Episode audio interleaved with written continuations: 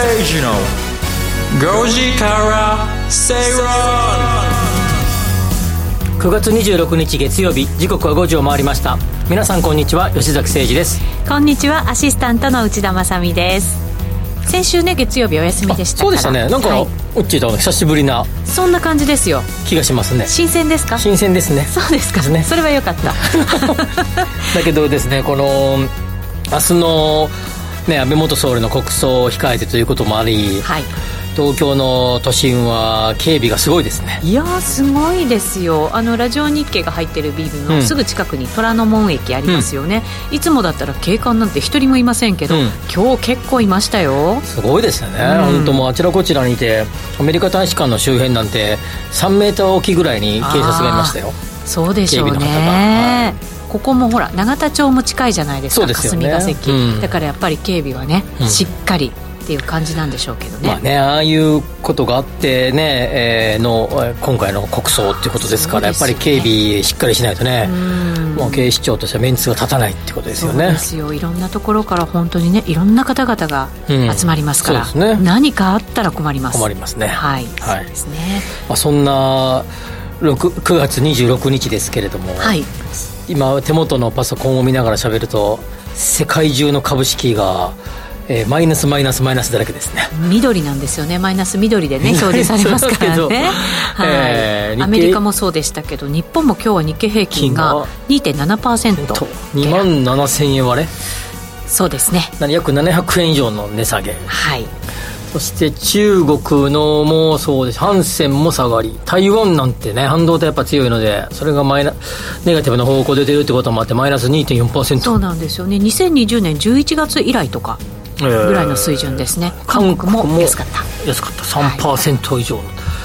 開けたばっかりのアメリカ市場を見るとビックス指数がプラス6.52おおそうですか。って感じですね。今晩もねちょっと株式市場を開けるともしかしたらマイナススタートそうですね。あそうそう。開けたばっかりっていうかあれですね。あの開けたばっかり開けて開けてないねアメリカは。あの、今の先に、ね、動いてはい、先に動いてるビックス指数見るとプラス6.2772ってこれすごいあし、えーと、開けたこの夜？今日の今、夜ぐらいで開けたら結構下がりそうだってことですね多分ね。でも今ヨーロッパも始まってるんですけど、はい、ドイツがプラス0.5%フランスはプラス0.7%ですからそうですか。あらあらあらって感じですか？ですね。でもアジアの各国見てベトナムとかマレーシアとか軒並みマイナスですもんね。軒並み安でしたけどね、はいこれでだからヨーロッパがちょっと戻してアメリカもそれに反応するとすると明日はちょっとね期待したいですけど。あですよね、まあ、どうでしょうか。まあなんとなくこううんって感じのね、まあ、多分下げは予測されていた通りとはいえですねその以上に下げたなって感じでしたよねでもね。ちょっと景気どうなっちゃうのかなってなんとなく今日のマーケット見てて、気が重くなりましたね少なくともアメリカがこれだけ利上げをしてくると、まあ、急ブレーキを踏んでるわけ、ね、需要をガーって止めようとしてるわけですからそうですまあ、それにビビッドに反応してるっていうことでしょうね。そりゃ急すぎるとムチ打ちにもなりますよ ね。そうですね。気をつけないと笑い事じゃありませんねこれそうなんです、はい、大変なんです。はい、えー、今日はそんなマーケットに対するお話も出てきますので投資力ぐっと上がる内容になっております、はい、えー、番組の前半では経済マーケットニュースをフラッシュでお届けしていきます。そして時流潮流政治流のコーナー今日は？今日は24年ぶりの円円買いですね政府円買い円介入ですねそうですね、はい、先週末行われまして今日もなんとなくちょっと不穏な動きありましたけど現在143円82銭から83銭ぐらいそうですねこれ今日も、えっと、財務省あの鈴木さんね鈴木大臣が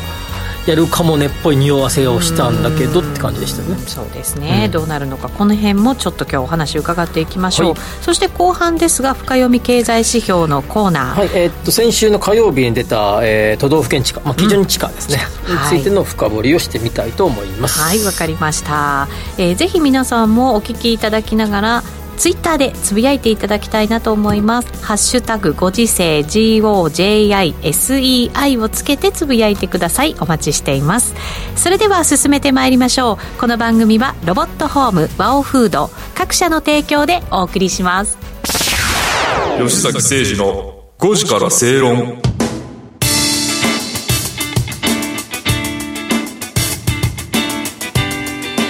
ラジオ日経では吉崎誠二の5時から正論をお送りしています。この時間は経済マーケットニュースをフラッシュでお届けしていきます。まずは最初のニュースから。えー、先週の火曜日に発表されたものですね、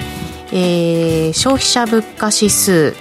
8月のものが発表されましたが変動の大きい生鮮食品を除く総合指数が102.5となり前年同月に比べ2.8%上昇しました。消費増税の影響を除くと1991年9月以来30年11か月ぶりの上昇率となりました、うん、これ総合指数？えー、はい、全部除かない。何まるまる除くとかしない。総合指数で見たらプラス3.0%、うん、30年9か月ぶりの3%超え。そうですね。いうことですよね。はい。まあ、結構な上がりですが一方で生鮮食料品を除く食料品だけ、はい、見ると4.1%上がっていて、えー、調査対象の、えー、71%が1年前より上昇。はい。食品は。そうですね。これまた食品も9月も上げて10月も上げるものも結構ありますよね、そうですよね、はい、だからさらにやっぱりこれちょっとね上昇率が高くなるのかななんていうことが予測はできますけどね。うん。これはそうですね。あとなんかあのコアコア指数ですね、はい、生鮮食料とエネルギーのコアコアで1.6%のプラス。1.6はい。だなんか最近の欧米型コア指数って最近言う知ってます、これあの酒類以外の食料品と、えー、エネルギーを除いたやつですね。つまり酒は入れるよってことですね。なるほどなるほど。プラス0.7、はい、つまりつまりですねやっぱそれほど上がってない。とも言えるということですね。この見方をすれば。そうか。まあそうなんですね、うん、そうなんですよ。後でちょっと時流のところで解説しますがやはりですね、えー GDP デフレーターとか時給ギャップの数字はですね、はい、この数字だけを見ればまだまだデフレ状態になることは間違いないということですね。つまりコストプッシュ型の物価上昇が、はい。まあ、いろんな数字を見てもかなり顕著だということですね。うんなるほどね。だ原因はそこよということなわけですよね、ね。はい、まあ、それもあって、まあ後でもやりますが円えー、日銀の、えー、が金融緩和政策を続けるという背景には、はい、需要伸びてないじゃないと。そして賃金も大して上がってないんじゃない。単なる原材料費が上がってるだけじゃない。なのでインフレと呼べないんじゃない。なね、なので金融緩和を解くような状態にはありませんよね。っていう理論ですよね。これでもどうなんでしょうねこのコスト増が落ち着けば、本当にデフレになるんですかね？デフレになるかどうかは別としても、えー、えー、黒田総裁の発言を聞いてると23年中は、えー、多少 2%, 2台の後半ぐらいなんだけど、えー、22年中は、はい、23年になると、えー、2%以下に下がるであろうという予測を、まあ、日銀としては持ってますよということですね。前年比で見るとってことなんでしょうね、きっとね。はいはい、そうですね、前年比で見ると。そうですね、はい、だから、上げていくペース、上がっていくペースはもう、まあ、緩やかになるというか、うん、逆にもしかしたらちょっと落ち着いてくるという方向になる。そうですよね。うん。まあ、あの、さまざまなそういう外的な要因で上がっていて、まあ、内発的な、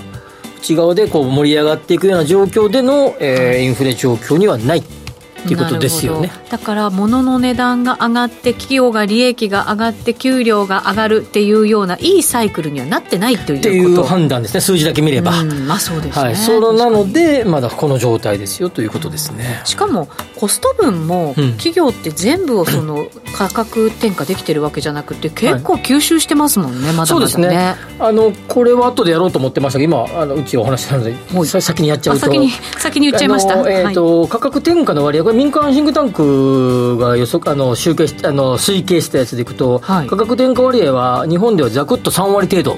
まだ3割？企業物価指数のからの算定からの逆算でいくと3割程度で、えーと、アメリカが約7割。はい。えー、ユーロヨーロッパ圏が約50%ぐらい。半分ぐらい。半分ぐらいも価格転嫁できてやるでるだろうと、まあ、3割程度しかできてないであろうまあ、欧米はアメリカは7割ぐらいできてるんではないかっていう試算があって、まあ、そうするとやっぱり企業の努力分が、まあ、これはもう本当にべったり張り付いたデフレマインドがあるということかもしれませんね。結局企業がその買ってもらえなくなるんじゃないかっていうのを懸念してるから値段が上げられない。そういうことですね、はいあのここであまり喋りすぎると自流潮流があの なんですけれども、っちゃうからね、まあ、まず、ねはい、消費者物価消費者物価指数はそんな感じですが、うん、ただやっぱりガソリンとかもちょっと落ち着いてきたんだよね。落ち着いてますねですよね。はい、はい、まあ、そういう意味であの、まあ、比較的身近なものは上がっているけれど食料品とか上がっているんだけどということなんただ一方で言えるのは、うん、あのまあど企業物価指数とかも上がってるんだけど、まあ、これまでずっと据え置いてきたじゃんっていう企業の理、はい、論理もあって。なので今今ここでしかやっぱり上げるタイミングないんじゃないの？っていうことでまあここで上げとこうか？他も上げてるし、うん、他社も？みたいな感じはあるでしょうね。ありますね。私もねちょっと取材したんですよ、うん、で価格上げてますか？って聞いたら、うん、いやまだなんですけど上げやすい環境ですよねっていうのは、ね、結構な企業が言うんですよね、はい、それがあのもう一つの裏裏事情でしょうねこれ多分ね。まあそうです、ね、まあ、でも言うてもですね企業物価指数は4月9.8ってもう約10%ぐらいつけましたけど、うんはい、8月もまだ9%ですからねプラス。そうですか、まあ、そういう意味じゃまあしばらく続くってことは確実ですね。まあそうでしょうね。はい、はいえー、それに関連したもので日本マクドナルドは今日ハンバーガーなどおよそ6割の商品について店頭価格を30日から10円から30円値上げすると発表しました同社としては3月以来今年2度目の値上げとなります。またダスキンも26日、まあ、今日ですね。運営するミスタードーナツで11月25日から税抜きで10円から30円値上げすると発表しています。いずれも原材料などのコスト上昇を反映したものです。これなんかねこの記事読んだ時に、はい、それまで3月までハンバーガーって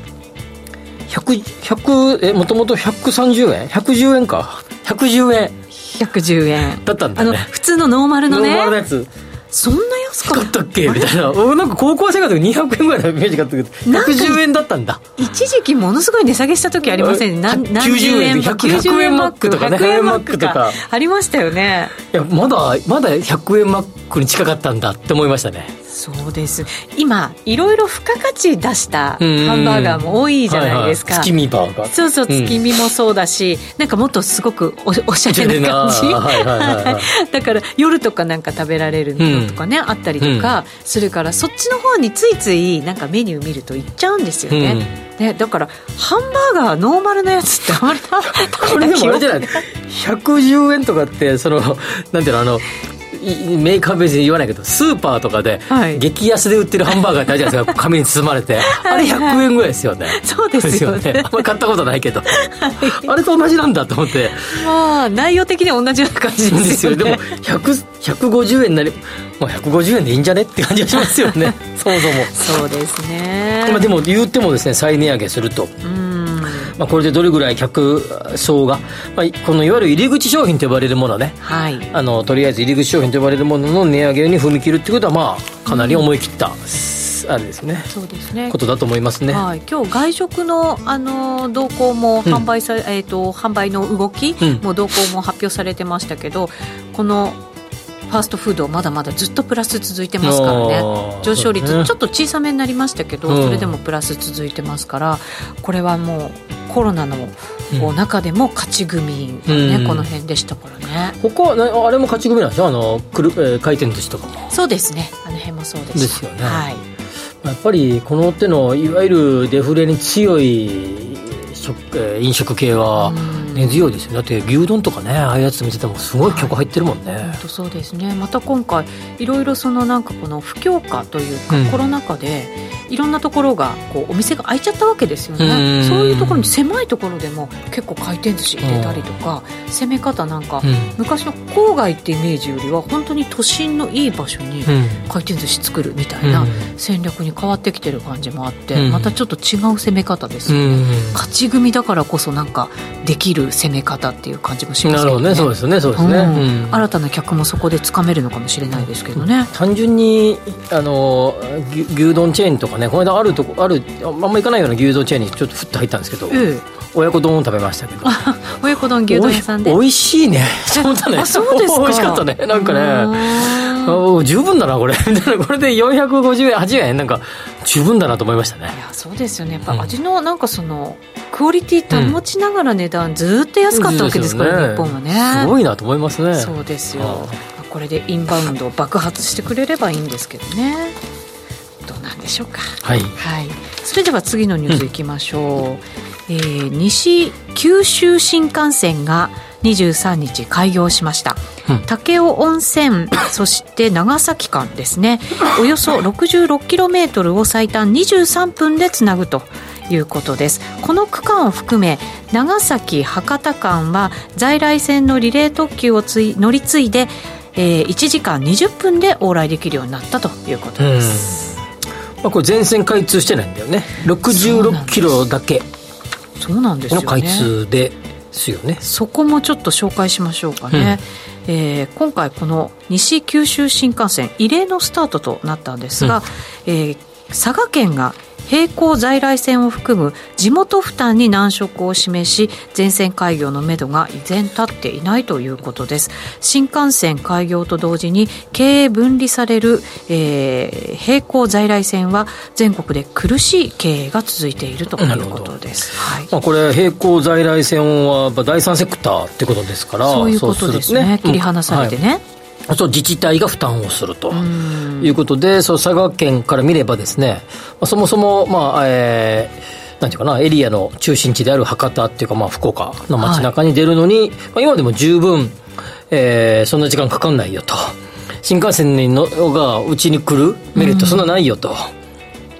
あ時間的にはね、はい、それほどめちゃくちゃ短くなるわけではないと。で、それを、えー、考えるとですね、えー、まあ、その負担だけさせられて、っていうのが一つ。それともう一つが、まあ、佐賀県自体にですね、まあ、それほど、まあ、目玉的な観光地が、まあ、ある、まあ、いろいろ、有田駅とかね、はい。いろんな温泉地といろいろあるんでしょうけれども、はい。えー、ただ、まあ、長崎に比べると、えー、観光地としてれば、えー、吸引力がないということで、ね、私あの博多からねその佐賀の方に行く、うん、唐津の方に行く電車乗ったことがあるんですよ、あの普通の JR でしたけど、うん、はでもあれでしょ？上側でしょ？上側か。あの日本海側ですよね。そうです有明海側に行く電車ですから。行く電車なんだ、はい、唐津とかに行くやつは、うん、えー、福岡空港から地下鉄を経由してそのまま唐津行きですよね。あっちはすごいなんだろう。風光明媚というか、海岸線ずっと走ってて、すね、すごいいいんですよね、はい、景色が。それとはだから違うやつなんですね。こちらはですね長崎に向かうやつですからもともと福岡というか博多を出て、はい、鳥栖で分岐して熊本市からまっすぐ行くと現在の、えー、九州新幹線が走っている熊本だったり鹿児島の方に向かうと、その、えー、分岐のところ新鳥栖駅で分岐して、はい、新鳥栖から、えー、長崎に向かうのが、えー、西九州新幹線ということなんですが新鳥栖から、えー、武雄温泉の間がえー、できあまだ、うん、できていつできるかは決まってないと。そうですよね。でこれなんかいろいろあってあのなんかレレールを2本通して、はい、サイズを変えるタイプのやつとかああいつにしようかとかいろんなのが出てる中でもまだまだそれでさえ決まってないと。はあなんかなんかど何か一部報道によると、えななんかな、あの、次の、えー、どうしようかっていうミーティングさえ、日さえ決まってないらしい、ね。ええー、まあ、いつかわからないと。じゃあもう本当にこれもうできない可能性もあるかもしれない。めちゃくちゃ短い新幹線が残るみたいな。そうですよね。それはそれで寂しいけどね。ただねあの一方でそのか過去、えー、のえー、新幹線ですね、まあ J あのえー、東海道山陽新幹線はそのまま新幹線と在来線が並行して走ってますよね東海道新幹線できてちょうど今年58年です。あと2年で60年ですよ。でえー、例えばもう一つ上越新幹線新潟に行くやつですね高崎を抜けて、はい、これも、えー、並行して在来線がそのまま走ってますよね、でこれできてちょうど今年は40周年ですよ、はい、上越新幹線。なるほど、はい、でこれらはそのまま在来線が並行して走ってるんですよね。一方で、えーと、並行在来線が、えっ、ー、となんていうかな第三セクターになったパターンもあって、はい、信濃鉄道とかあの軽井沢から、うんうん、あの長野抜けていくところね、はい、あの長野新幹今は長野新幹線という北陸新幹線ですけど、うん、当時長野新幹線と呼ばれてたあのエリアは、えー、その多くが、えー、第三セクターになっていると。信濃鉄道とかなっているってことですね、それらがあのそんなに、えー、いいそのなんていうの収益性を上げていないということですよね。そうですね九州で行くと、えー、熊本からの先のか鹿児島抜けていく在来並行在来線も第三セクターになっていて、はいえー、それがもうあの利益そんなにいい収益性が上げていないということですよね。まあ、そういうのは自治体のすごい負担にもねもちろんなってくるわけですけれど、うん、そういうのまでやめてしまうってことになるとやっぱりその土地に住んでる人たちは不便になるわけですよね。そうですね。あの本数が減るとかですよね、ね、特急が来ない。特にですねやっぱりあのこう、えー駅間隔がこう、えー、空きますから、その間間にある観光地とか喋れていくわけ、通過されちゃうわけですよね。まあそうですね、はい、それがやっぱり厳しい。で、ストロー現象起こるわけじゃないですか。あの、あの強い吸引力のある街にですねそうじゃないところからどんどん人口とか人の動きが、えー、吸引力の強いゾーンに流れていくといわゆるストロー現象ですね、はい、が、えー、起こるわけですからそういう意味でこの間のエリアエリアは、えー、経済的に例えば小売業とか飲食とかがしぼんでいくと。そうすると、えー、この九州新幹線なんかでいうとあ西九州新幹線なんかでいうと福岡にさらに一極集中で、まあ、あと地下でもやりますけど、はい、福岡ものすごい地価上がってますよね。うんゴストロー現象が働くんじゃないかっていう予測だと思いますね。そういうふうなやっぱり地方がこれから人口が減ってくることによってどんどん増えていくわけですよね。そうです。まあ、この後ですね、えー、北海道新幹線もできますからね。えー、まあ、あと残りなんあの残ってるあの計画が残っているところでは同じような状況になる可能性が高いと思いますね。そもそもじゃああの地元では悲願でしょうけれですし、はい、長崎なんでものすごいこれで駅前開発が進んで長崎は一大観光地としてまた再び脚光を浴びると思うんですがそうでしょうね。一方でじゃあ地元沿線地元が全部が全部経済的な発展するかどうかっていうのは分からないしみんなが望んでたかどうかも分からないっていうことで、まあ、そこに通す必要があるのかっていう議論も一方ではあるということですね。まあそうですね、うん、はい。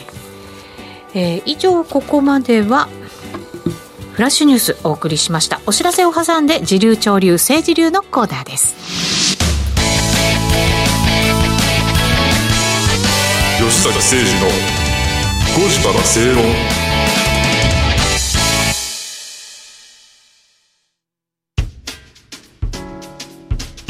お聞きの放送は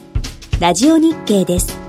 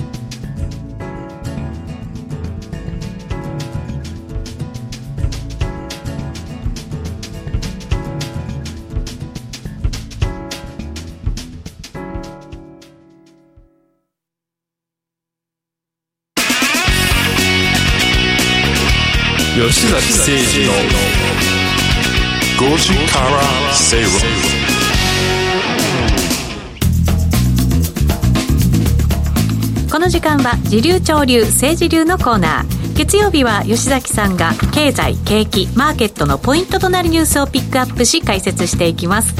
さて今日ですがまずは紹介しちゃいましょう記事を。政府日銀は22日1998年6月以来およそ24年ぶりとなる円買いドル売りの為替介入に踏み切りました。日銀が金融政策決定会合で大規模な金融緩和を維持することを決め利上げを進めるアメリカとの金融政策の違いから円安ドル高に拍車がかかっていました。ね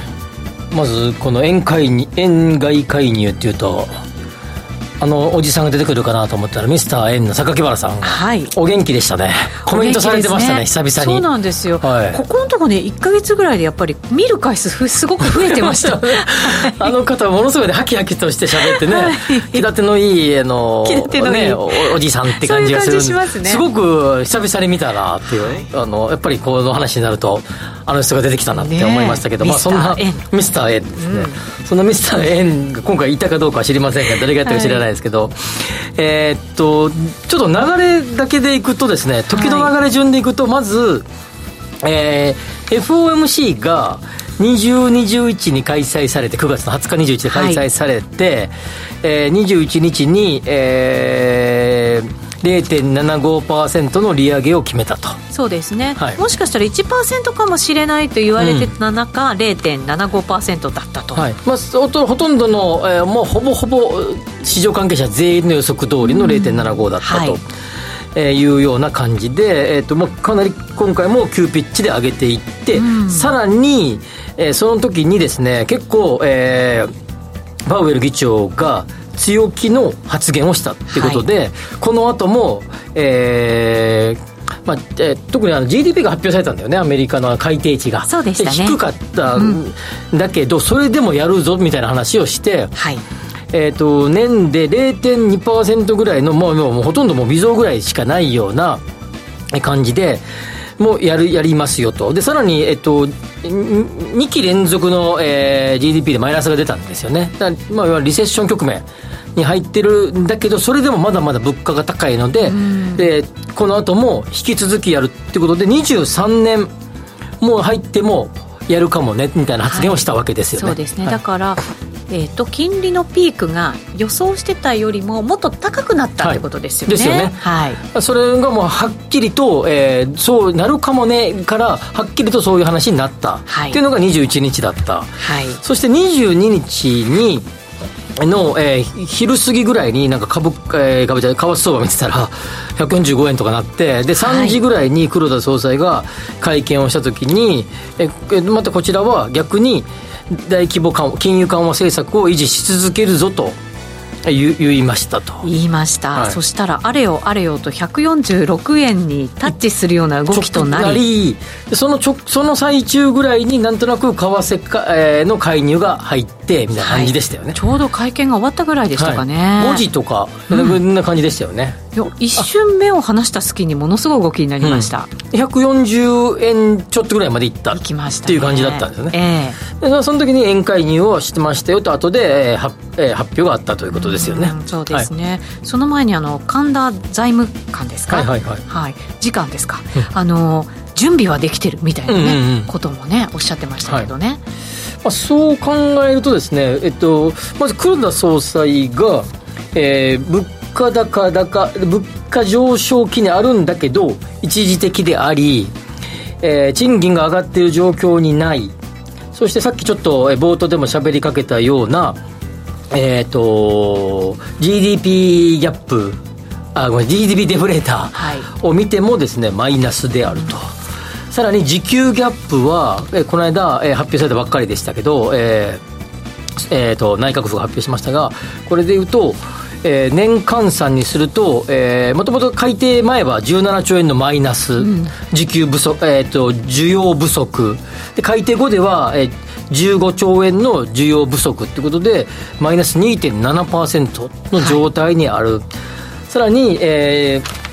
GDP デフレーターは6四半期連続のマイナス。これ輸入要因除いた物価動向ですけども、はい、6四半期ですから1.5か年ですよね、まあ、つまりコロナど真ん中の時にこうから一時的に戻った時を除けばですね基本的にはずっと GDP デフレーターマイナスと、はい。まあ、いう状況下でどうやって、えー、金融緩和をか、えー、解除せえと言うんだみたいな感じの、うんうん、かなりこちらも強い発言をされたと、はい、いうことですよね。でその時に黒田総裁の会見の発言の中で面白い特徴的なやつがあって、はい、当面当面？当面、うん、えー、金融緩和政策を続けますっていう発言がありました、はい、でそしたら、えー、記者の方が当面っていうのはどれぐらいの期間を指しますかというふうに質問があった。いやそれ聞きたいですね。当面？じゃあそう もうこれ日経新聞の記事であの 一文全文載ってるじゃないですか。発言全文みたいな、はい、出てましたけど当面はいどれぐらいの期間かなんと23年って答えましたからね。2年から3年って答えましたね。ちゃんとそうやってな決ま決まってるっていうか当面っていうとなんかどうもなんかいろんなメディアとかいろんな報道を見てたら、ね、黒田総裁が変わられたらもしかすると金利が上がるかもとかですね、うんはい、次の、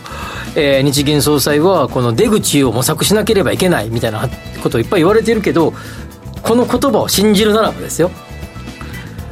新しい総裁になっても。2年から3年。しばらくは上げないということ？ということですね。おやっぱこうマーケットは黒田さん終わったら変わるよねって思ってる節ありますもんね、はい、それにだからちょっとお給据えたみたいな感じそのことないよと、ね、いう感じですよね。そんな甘くないぞ。甘くないぞ。なんかどうもあの、えーと先えー、先週末かなんかにあの次の日銀総裁は誰だみたいな記事が出てましたけど、はい、中瀬さんか、うん、えー、雨宮さんかみたいな話出てましたけど、まあ、いずれにせよ、えー、黒田路線を継承するんではないかということですので、まあ、そういう意味じゃ当面は、えー、黒田総裁のご発言でいくと2年から3年だということになりましたので。なるほど。そうするとですね、えー、これ結構ですね不動産投資とかですね、えー、なんかないろんな、えー、借り入れによって、えー、何らかのビジネスを起こす方々にとっては、はい、この言葉通りを信じるならば23年っていうことですから。そうですね。しばらく上がるぞとまだみたいな。買えるぞみたいな雰囲気になったのかもしれないですね、あ、そうですよね。でも日本でも金利がねどんどん上がっていったらやっぱり中小企業だったりとかって結構厳しくなりますもんね。そうですもう、うん、でも言うまでもなくですよ、はい、一番厳しくなるのは日本国政日本国国ですからね、うん、国債の利払いが上がるわけです。そうなんですね、はい、なので一番誰が困るかというと国債の利払い、まあ、我々国民が困るわけですよね、なかなか厳しい状況にあるなっていうような感じですが、まあ、円の介入もう一度ぐらいあるかもしれないということで、でも今日今日の時点でドル円いくらぐらいでしたっけ？今ね、143円65銭から66銭、一旦ね、144円の20銭ぐらいまで上がってたんですけど、ちょっと急激にね、50銭ぐらいパンと下がったんですよ。先介入一瞬、一瞬ね。どうでしょうね。ねこれですね、はい、まあ、まあ、でもですね、えっと、先々週かのこの番組でも、FOMC と日銀の、えー、金融政策決定会合がこの週末にあって、ここは大きな動きがあるんではないかと予測してた通りに、はい、まあ、大きなさすがに円の介入するとは思わなかったけど、さらにやっぱりでっかい動きがありましたよね、はい、ということですね。えー、お知らせの後は深読み経済指標のコーナーです。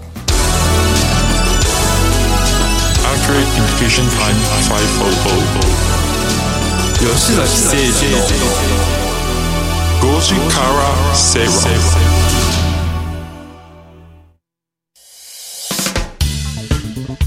お聞きの放送はラジオ日経です。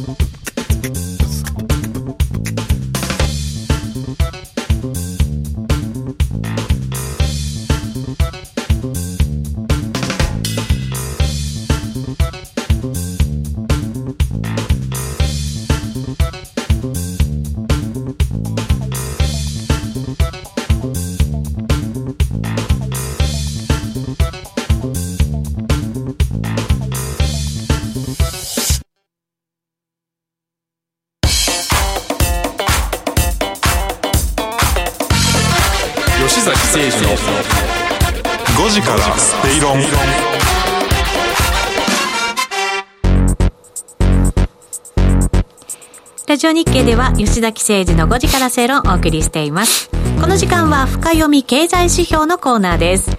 今日は地価ということですね。はい。えー、ご紹介しましょうか国土交通省が20日に発表した2022年の基準地価は住宅地や商業地など全用途の全国平均が前年に比べると0.3%上がり3年ぶりのプラスとなりました。住宅地は1991年以来31年ぶりに上昇しています。ちょうどですね先週の火曜日のこの番組のさなかに、発表された？え発表されたっていうか発表されたのは5時4時50分でしたけ？ど5時からでしたのでいち早くですね。お取り上げましたけどお届けしましたが素晴らしい、まあ、その時はですね、えー、準備はゼゼロ分でしたんで あのそうですよね。パッと見てそれについてコメントをしただけでした。今日はちょっとあのそれからえー、結構いろんなところにももう原稿を出したりしましたので、はい、えー、それではまとめながらですねなるほど。お話をしてみようかなと思います、はい、今回ですね多分一番ですね、えー、メディアのどメディアの、えー、見出しは、うん、まあ、日経新聞もそうでしたけど住宅地31年ぶり上昇と。ねえー、いうことでしたね。はい。で、これはですね、えー、31年ぶりってことは1991年以来。1年ですね。はい。うん地価のピークがこの時だったんですね。株価は89年の、えー、一番終わりぐらいが、はい、株価のピークだあ日経平均のピークだでしたが。それよりも遅れて？はい遅れて地価は91年に発表された分はい。ですね、うん、あそうか発表された分分ですね。発表分ですね、はい、はい、が、えー、一番ピークで、えー、したよと。その時に、えー、匹敵するあその時以来の、えー、上昇ということになりました、うん、はい。でえーまあ、これがまず大きな、えー、見出しでしたよね。そうですね住宅地はやっぱりですね、えー、新型コロナウイルス感染拡大の影響が起こる前の状況に戻ったという状況です。はい、一方で商業地はですね、えー、回復、そしてあるいは上昇の途中に、まあ、あるんだけど、ええ、上昇幅はですね、まだまだ新型コロナウイルス感染拡大前の2019年より比べるともうちょっとだけ、えー、拡大かもうちょっと拡大してもいいかなっていう感じ。なるほど、はい、まだその拡大の余地が小さい。です。あの、うん、住宅地と比べるとですね。比べると。比べると、はい、そんな感じです。じゃあ住宅地の強さが際立ってるわけですね。そうなんです。結局ね、はいで、えー、特徴的なところを言うとですね住宅地はですね、えー、東京大阪名古屋それぞれ全部三大都市圏全部プラスなんだけど、はい、特徴的だったのは地方圏全体でもですねえー、マイナス0.7あ0.2%あでもマイナスはマイナスなのか、はい、地方の4市これは札幌仙台広島福岡地方4市と言いますが、はい、これがですね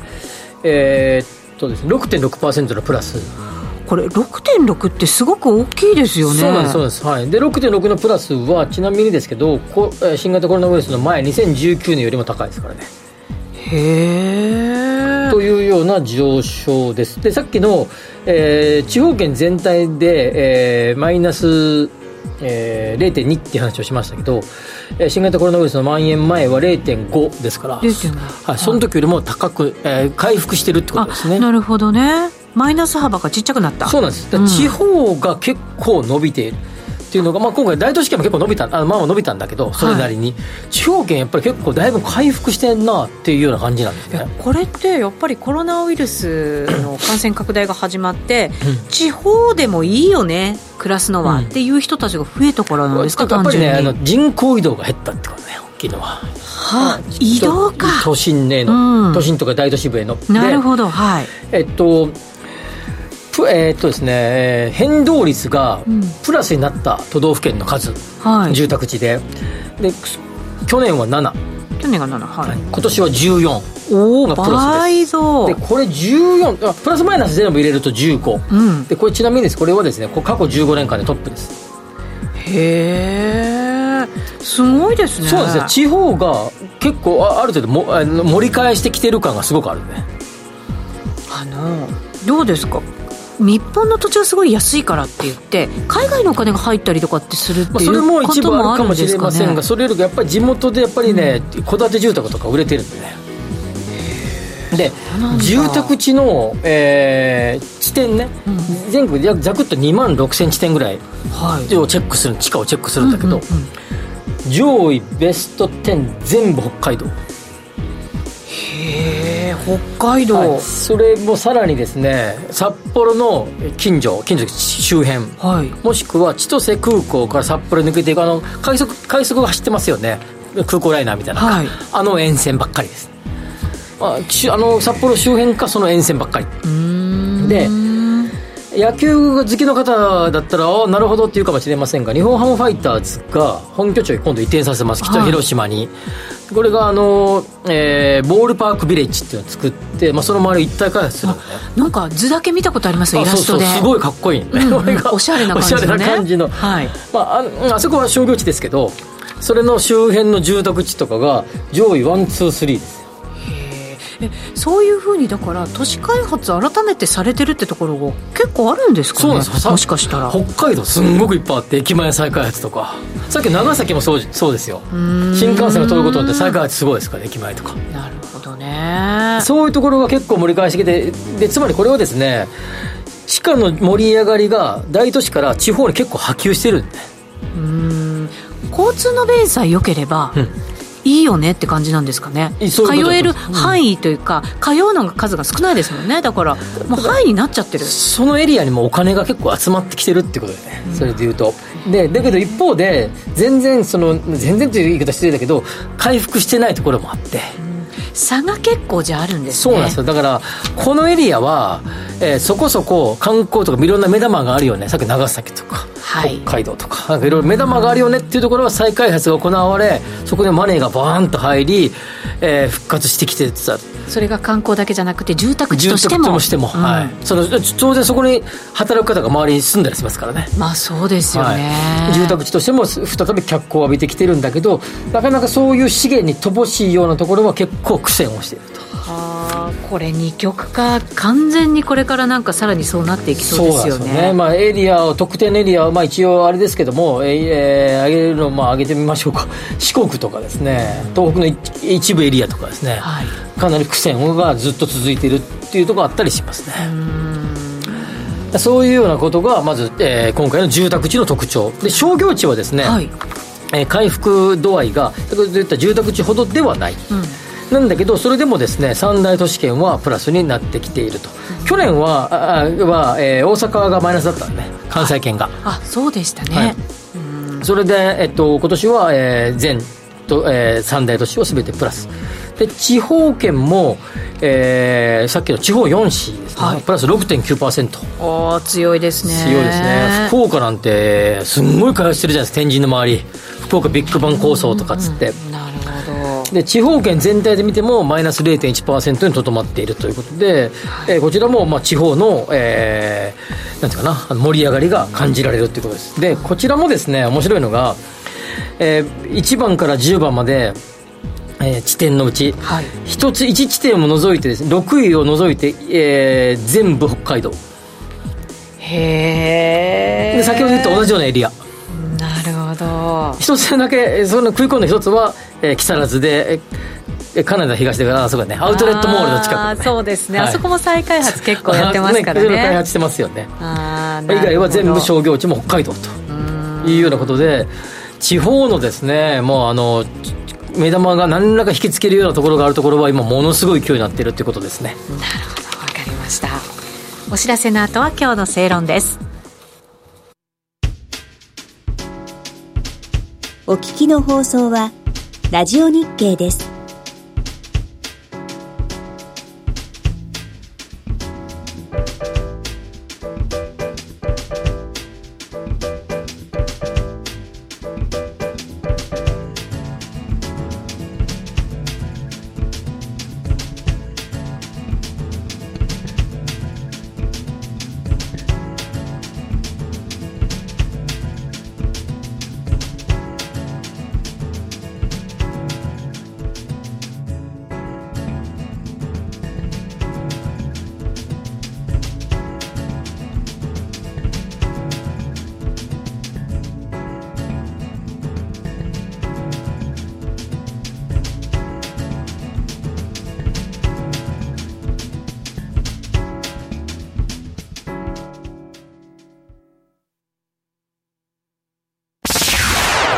崎誠二の5時から正論。今日の正論です。はい。まあ、えー、今週は週末から10月が始まりますということで、えー、まあ、10月というと、まあ、年度の下期ということになります。はい。まあ、22年、年の単位で見れば残り3か月、うん、というようなことで。でね、かまあ、台風一過天候はな、東京は秋らしい天候が戻ってきてますか、あの、になってきてますけれども、はい、まあ、残りも3か月、あと、年度で言うと、あと半分というような感じになってきました。はい。まあ、株は下げ基調で、なんか世界経済的にはちょっとガタガタっと来てるような昨今ですけれども、えー、さて、10月からはですね、えー、いろいろなですね、政治が動きそうな。政治が動きそう。はい、それは世界を見て世界を見てね。はい。10月16日からはですね、中国共産党の第20回全国代表大会。ああ、5年に一度のですね、うんえー、習近平さんが再選されそうだというような報道が多いですけども、はいうん、さらにですね、10月30日からは G20 サミット、はい、バリ島で開催。ということですね。11月8日からは、世界が注目するアメリカの中間選挙、はい、いよいよですね。えー、このあたりでもしかすると大きな株式市場、マーケットで動きがあるかもしれませんねというようなことです。はい。世界はですね、今年は結構いろいろこの後、この後、えっ、ー、と、イタリアね、はいえー、女性のね、初の首相が誕生と。うん、イギリスも首相交代。そうですね。などなど、まあ、動いた、動いたというようなですね、政治が動いたような今年ですが、はい、この秋からもですね、政治が動きそう、政局の秋になりそう、みたいな、そうですね。匂いがありますよね、ということですね。まあ、はいある程度ですね、この秋は株価、為替ともに動くことを覚悟して臨む必要があるというふうに思いますし、はい、となればですね、ニュースに敏感にならざるを得ない秋なんじゃないかなというように思いますので、はい、我々もですね、ぜひ、しっかりと情報をお届けでき、しっかりとですね、えー、いいお話ができるようにしていかなきゃいけないなというふうに、下期も引き続きよろしくお願いしますと。ご挨拶でご挨拶で終わりましょうか。そうですか。上期が終わり、上期の今日最後じゃないですか。あそうですね。はい、4月から始まってちょうど半年ってことですもんね。そうか、もうね、番組始まって。半年っていうことで、下期もよろしくねというのが今日の正論でございます。なるほど。挨拶来ると思わなかったんで、ちょっとびっくりしましたけど。たまにこういうのもいいかなと思います。いいですね、はい、なんとなくちょっとお茶目な感じで終わりましたよ。たまにはそういうのもいいですね、はい、はい、コメントもねたくさんいただきました。高見さんから北海道に移住しちゃうと雪を雪との戦いえー、が毎年あるしねってそれでも人気なのかときました。そうですね。ねえ戸、建て持つなら地方の方が安いからなっていう声もそれも入れてますね。地方のことですごいバカ売れしてましたからね。東京の郊外とか、うん、郊外とかの北関東エリアとかね、はい、なんかね最近家買ったって聞くの多くなった気がするんですよ周りでも。めちゃくちゃ多いと思いますよ。ねそうですよね、はい、あの私どものこの番組周りでも結構聞きますね。番組周りでもそうですよね。確かにね、えー、そしてハンバーガーの話しましたが、はい、65円より安い時代があったそういや5個とか6個とか買ってた記憶があって。ありましたね。ね最安値59円だったそうです。ハンバーガーですか。マクドナルドのハンバーガー。へえ知ってましたかそれ多分知ってたと思うんですけど 年ともともに忘れちゃったんじゃ記憶が。なんか昔200円ぐらいしたよねハンバーガーって。したと思うんですけど、ね、そうですどうなんでしょう、ね、今でもマックシェイク100円で売られてますよ。ねそうですか。あ違う？シェイクもうなんか数十年飲んでない気がします。シェイクなんかシェイクばっかり買ってる気がする。そうですか。はい。さてそろそろお別れのお時間です、はい、この番組はロボットホームワオフード各社の提供でお送りしました。ここまでのお相手は吉崎誠二と。内田まさでした。明日も夕方5時にラジオ日経でお会いしましょう。